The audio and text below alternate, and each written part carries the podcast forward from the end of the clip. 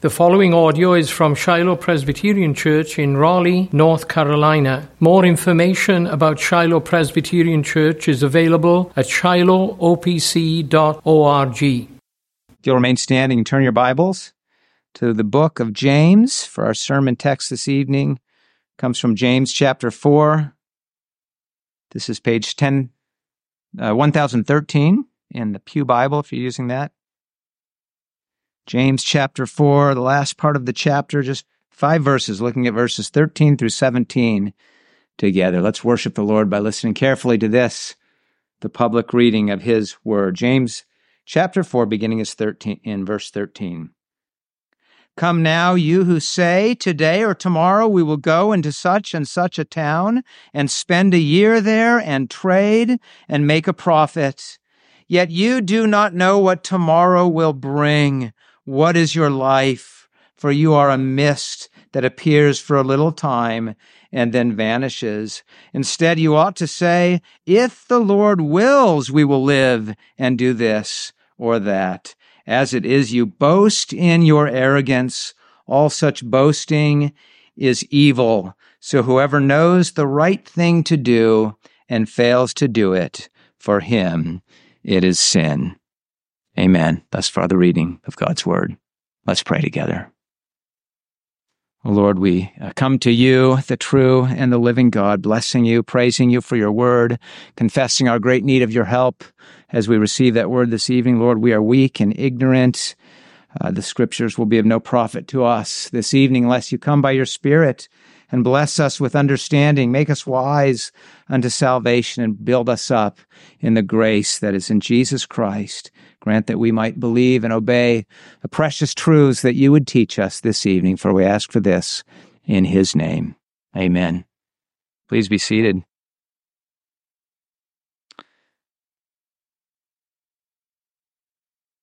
I wonder how many of us here this evening uh, would be familiar with the name, and you're dating yourselves if you are. Uh, you're familiar with the name John Hannibal Smith. Does that ring a bell to anyone? John Hannibal Smith, 80s television. If you're doing better things than watching television in the 80s, then I commend you for that. And you're too old, too young to remember this. I, I hope the illustration is helpful anyway. So Hannibal was the uh, the leader of the iconic a team. If you remember the A team, there were four members, four, uh, four, uh, members of a former commando outfit that had left the, the military. They'd become mercenaries running from the law. Uh, they actually did come out with a movie in 2010. Liam Neeson starred as, as, uh, Hannibal. Well, Hannibal was known for a famous line that he would always say. He would always say, I love it when, uh, do you remember it? When a plan comes together. Okay, okay, this isn't going over. I love it when a plan comes together. He'd say those words with a with a cigar, his signature cigar hanging in his mouth.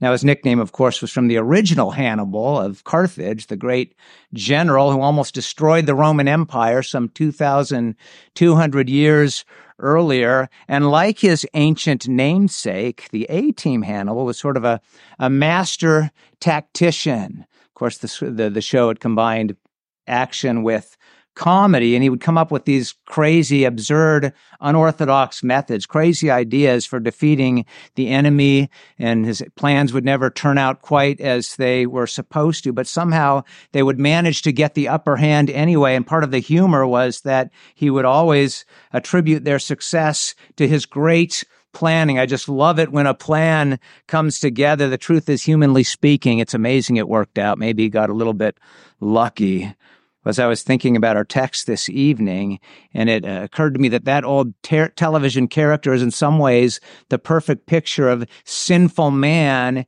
in his arrogant boasting, kind of imagining himself great one, you know, like like Hannibal, the great general of Carthage. In truth, he's a bit more of the, the uh, the, the buffoon who lucks out and credits his great planning, his greatness as that which uh, contributed to his success. And we can watch television and we can laugh about it. But the truth is that the sin of arrogant boasting is no laughing matter. It's a heinous sin in the sight of God. This might strike you as an odd text to be reading, an odd message, sermon title here, uh, as we come together and we're united, you know, Zion and Shiloh, and gather together around God's word. But it's, it struck me that as we approach an annual meeting, this is a good message for us to hear. I hope you'll, you'll see why as we consider it this evening. As you look at our text, we have just five verses, and I'm taking kind of the sermon message, the proposition statement from verse 16, and then I have just four points. I'm building one point from each of the other four verses, 13, 14, 15, and then 17. And our simple message this evening is this. Dear Christian, your God calls you to put off your arrogant boasting and to humble yourself before Him, your sovereign Lord. Our four points are really four reasons why we ought to do so. Four, four ways in which we can see just how awful the, is the sin of arrogant boasting. Our four points are this. Number one, the Lord controls the future, not you. Number two, your life is short. And then number three, all gain is his gift.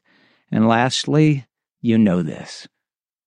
So our first point then, the Lord controls the future, not you. You see, when we, when we commit this sin, it's as if we're, we're acting as if it's the other way around. And I think we see that in James's description of the sin here. As you notice in verse 13, as we look at his words here, we see that James is not so much thinking about military strategy type of planning. He's thinking about business endeavors, thinking about those who are spending, trading, making a profit.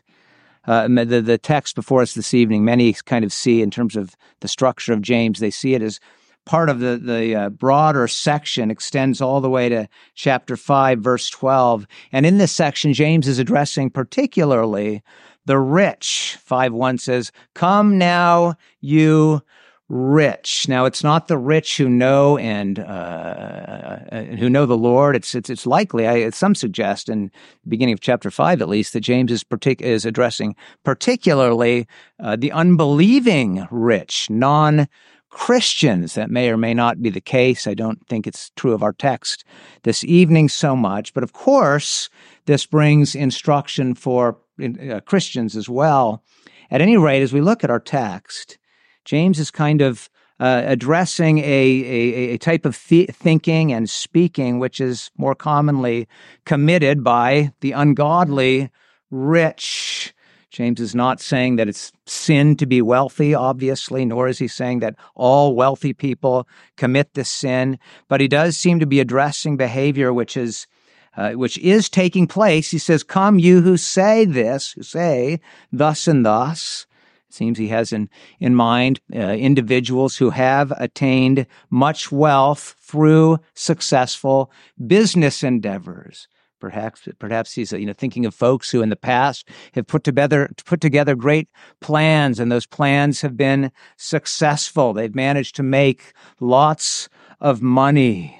Of course, planning is not a bad thing. The, the scripture certainly commends wise planning, hard work, which brings a reward from the Lord, a reward that brings you know God's blessing for those who do so in faith as unto the Lord. But James is addressing these ones who sadly have not engaged in their business endeavors unto the Lord. They've not uh, responded well to all of their success in business. They've not humbled themselves before God and been grateful for their success. They've not received it in humility from the hand of the Lord. Rather, their success their wealth has brought them to the place where they act as if ultimately they are the ones who have brought it about. And so there's a, a, a, pride and arrogance, a smug certainty about them that, that what they've done in the past, they can do it again, right? I can make, I've made money in the past. I can make money anytime I want. I got this. In fact, as you look at the language, it's not simply that these folks are confident. You know, maybe if I if I work really hard and I try a lot of different things, maybe maybe God will bless and some of something will work out in my favor. The Lord will choose to bless my endeavors. It's more like, no, it's going to go exactly as I plan. I will orchestrate every detail. I'm in control of this. I'm in control of the when, the where, the how long, and the what. We see all of those things in verse 13, don't we? The when.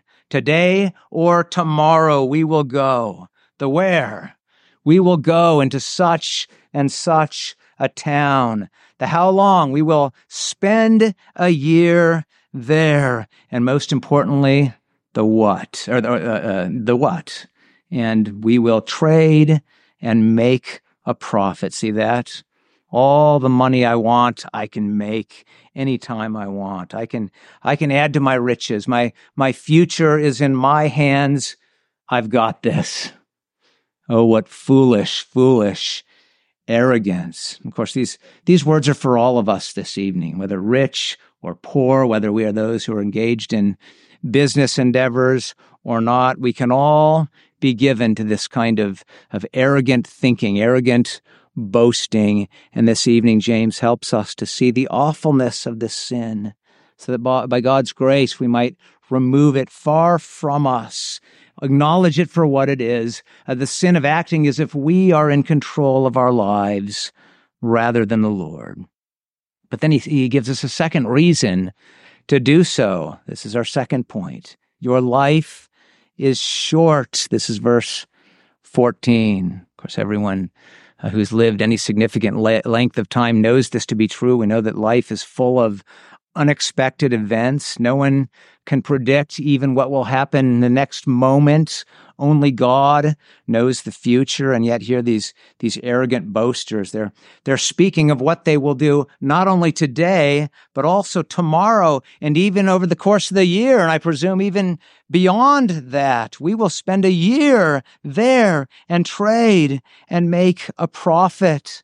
And so James rebukes them with this, this reminder of reality. Yet you do not know. You do not know what tomorrow will bring. I think uh, likely James has in mind that parable our Lord told in Luke chapter 12. Remember the parable about the, the rich man who had his land and it produced such a great harvest that he didn't know what to do with all of his crops. And so he decided, I know what I'll do. I'll tear down my old barns. I'll build new ones to store them all. The man said to himself, I will say to my soul, Soul, you have ample goods laid up for many years. Relax, eat, drink, and be merry.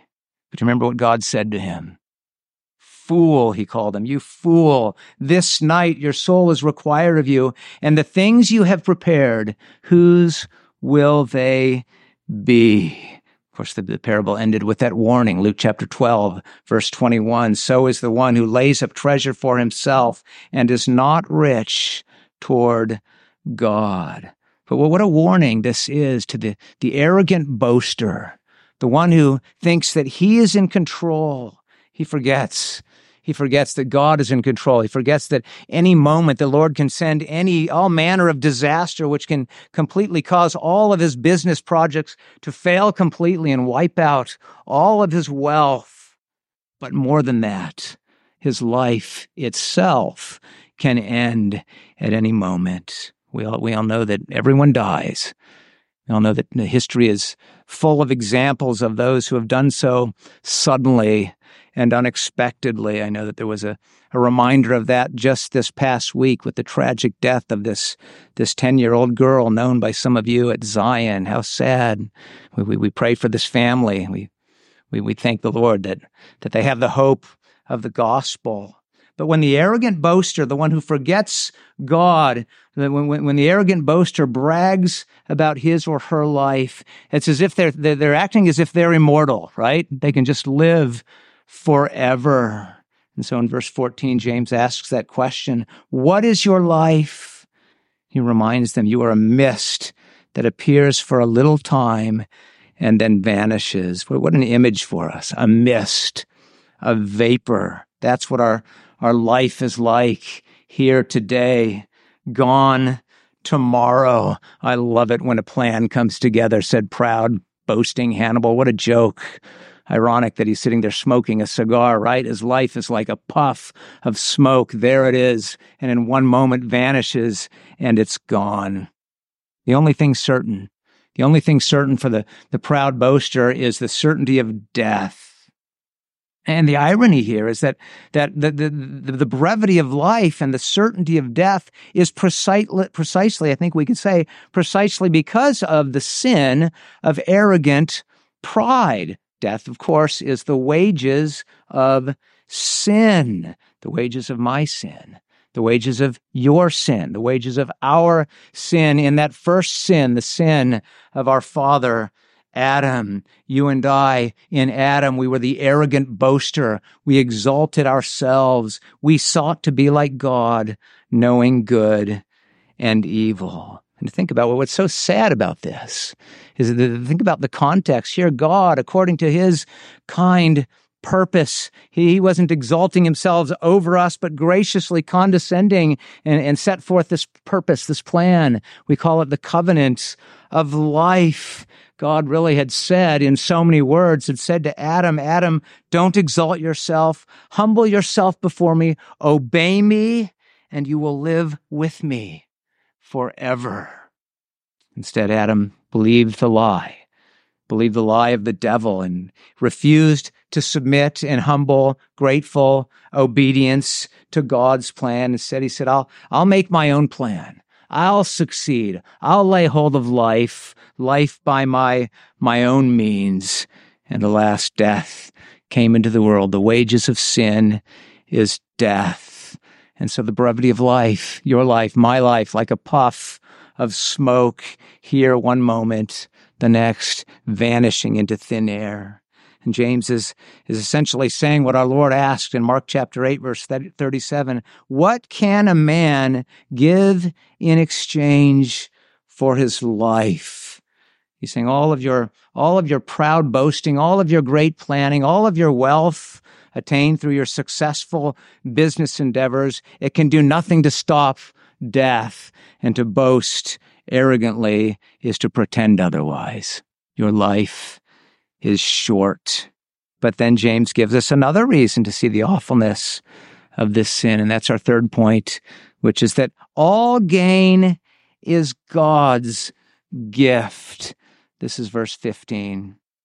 Instead, instead of arrogant boasting, instead, you ought to say, if the Lord wills, we will do this, or we will live and do this or that. This is a verse which we ought to know very, very well because this is the great proof text, I presume, or at least the primary proof text for the common expression, Lord willing, or the Lord willing. There's an uh, expression which is used so commonly, or we hear it so often that perhaps we say it or hear it without giving much thought to what we're saying, what it means, but I think it's a good expression. It's expression about which we ought to give much thought indeed. James reminds us that what happens in this world, what happens in our lives, it's not the result of our great planning. It happens according to the purpose. It happens according to the plan of the God who works all things after the counsel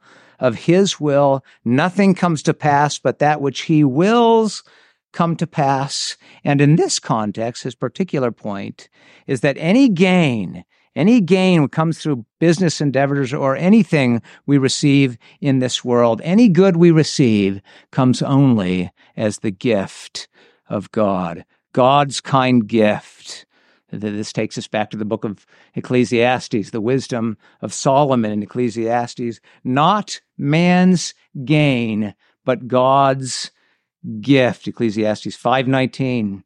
Everyone also to whom God has given wealth and position, possessions and power to enjoy them and to accept his lot and rejoice in his toil. This is the gift of God. And so God is uh, rebuking, and so James here's rebuking the arrogant boasters and reminding them and reminding you and me this evening. If your business endeavors have succeeded, it's not ultimately because of anything you've done. Ultimately, it's not your clever uh, or wise planning. It's happened because of the will of the Lord, His plan.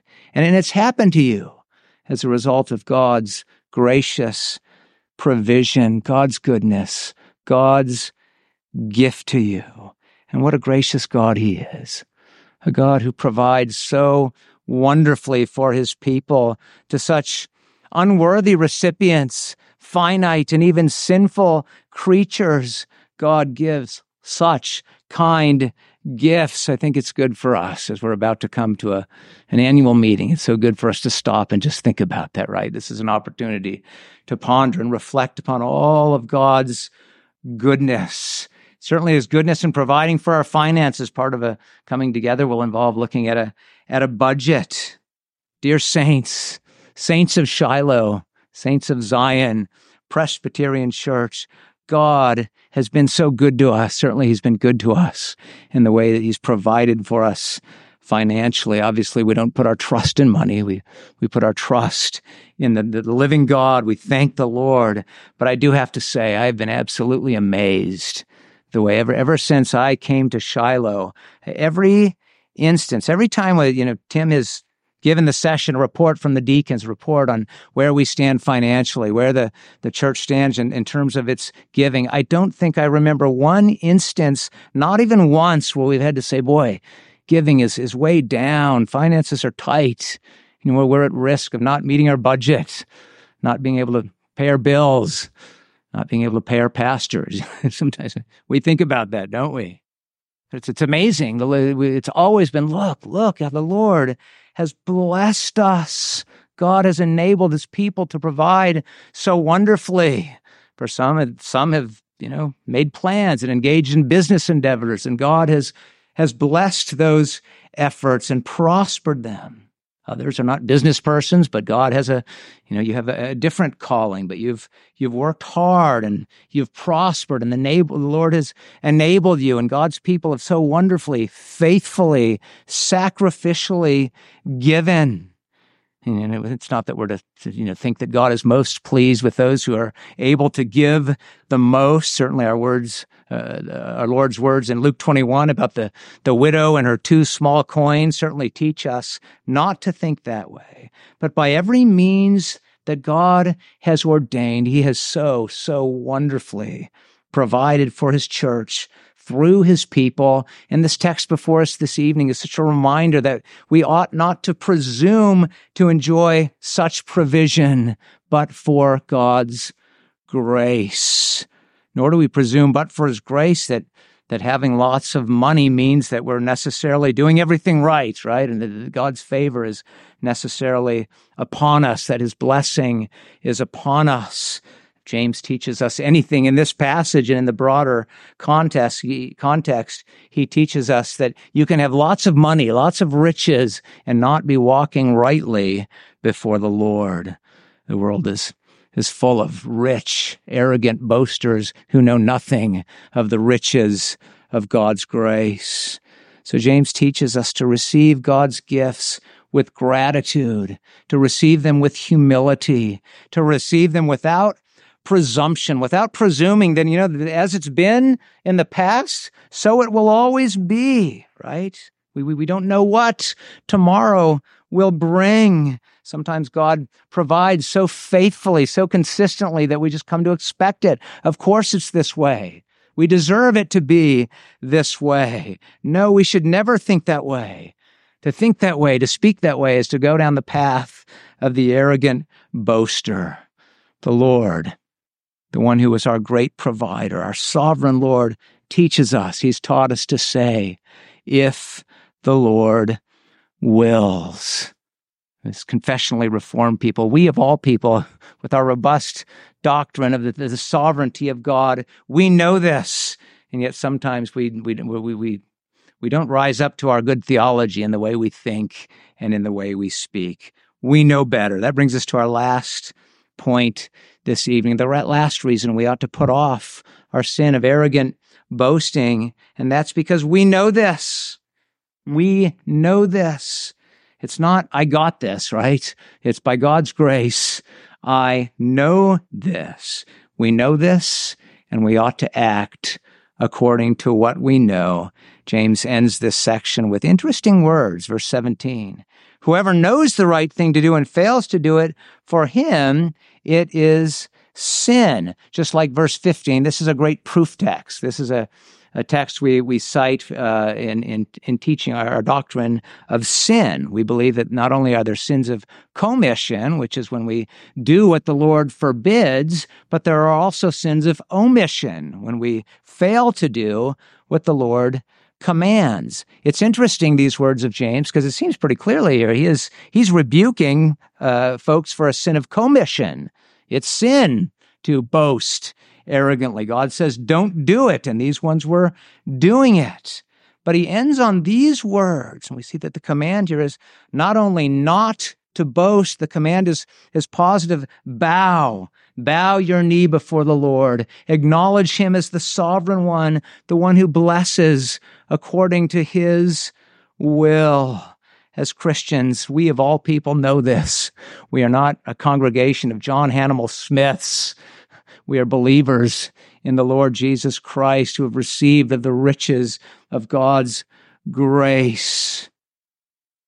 Eh, certainly, we, we acknowledge that everything we have in terms of this world's goods, those, those are all the gift of God. But we understand that most profoundly, when it comes to the most important things, the things of God's kingdom, the things of the grace of Jesus Christ, we don't glory ultimately in, nor do we seek after the riches, the wealth, the things of this world. God has taught us that all of this world, all of its wealth will come to an end. We know it's true. We know it's true because of the death and the resurrection of Jesus. When Jesus went to the cross, he said, Now is the judgment upon this world. It's already begun in him. It's interesting that James reminds uh, these ones in the broader context of the age into which uh, Christ has brought us. What makes the sin of the wicked who put their trust in their wealth so particularly awful is the fact that they do so in the last days. And so he rebukes them in chapter 5, verse 3. He says, You have laid up treasure in the last days. These are the last days. It's all about to come to an end. Not only are our individual lives brief and about to pass away, but this world is about to pass away. And yet we know that God, by his grace, has promised us a kingdom which will never pass away, a new world where we will dwell in the presence of God, enjoying the riches, all of his rich, glorious provisions for his people forever and ever and ever. And it's all of his gift, all of his grace. We know this. We know that the gospel is a gospel not of a life that's gone here today and gone tomorrow, but life eternal life forever and ever? James asks that question. What is your life? I think James remembered well the words of our Lord, uh, maybe thinking of, of, of his very words and that follow that parable in Luke chapter 12, verse 23. He says, Life is more than food and the body more than clothing. Or perhaps the, uh, the high priestly prayer of our Lord Jesus, where he speaks about what life truly is eternal life. This is eternal life that they know you, the only true God, and Jesus Christ, whom you have sent.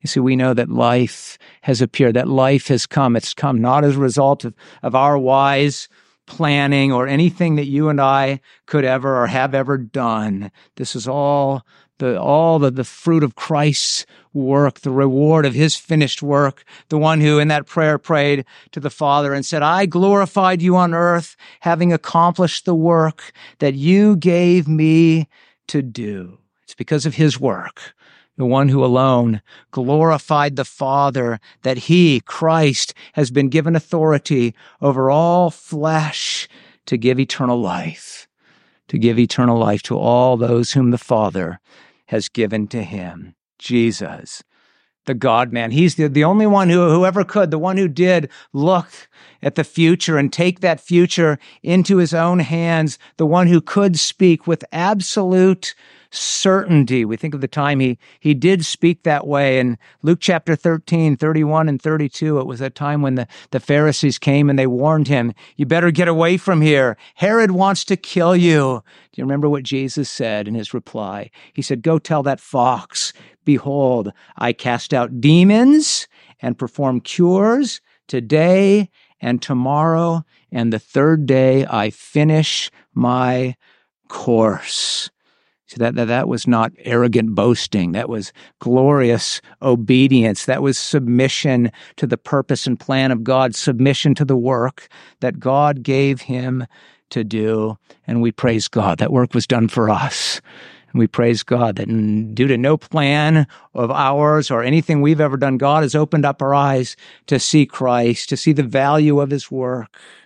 What a marvelous, marvelous reminder for us as we, we come together and we, we, we, we consider what God has done. We consider what we hope he will do. Maybe we're thinking, oh, we hope in one year that Zion will be organized.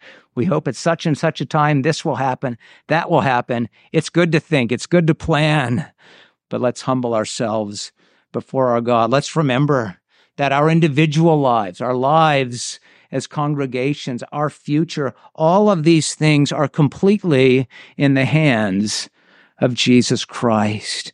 Brothers and sisters, we know this. And so by God's grace, let's do as he calls us to do. Let's put off our, our arrogant pride and let's look to him.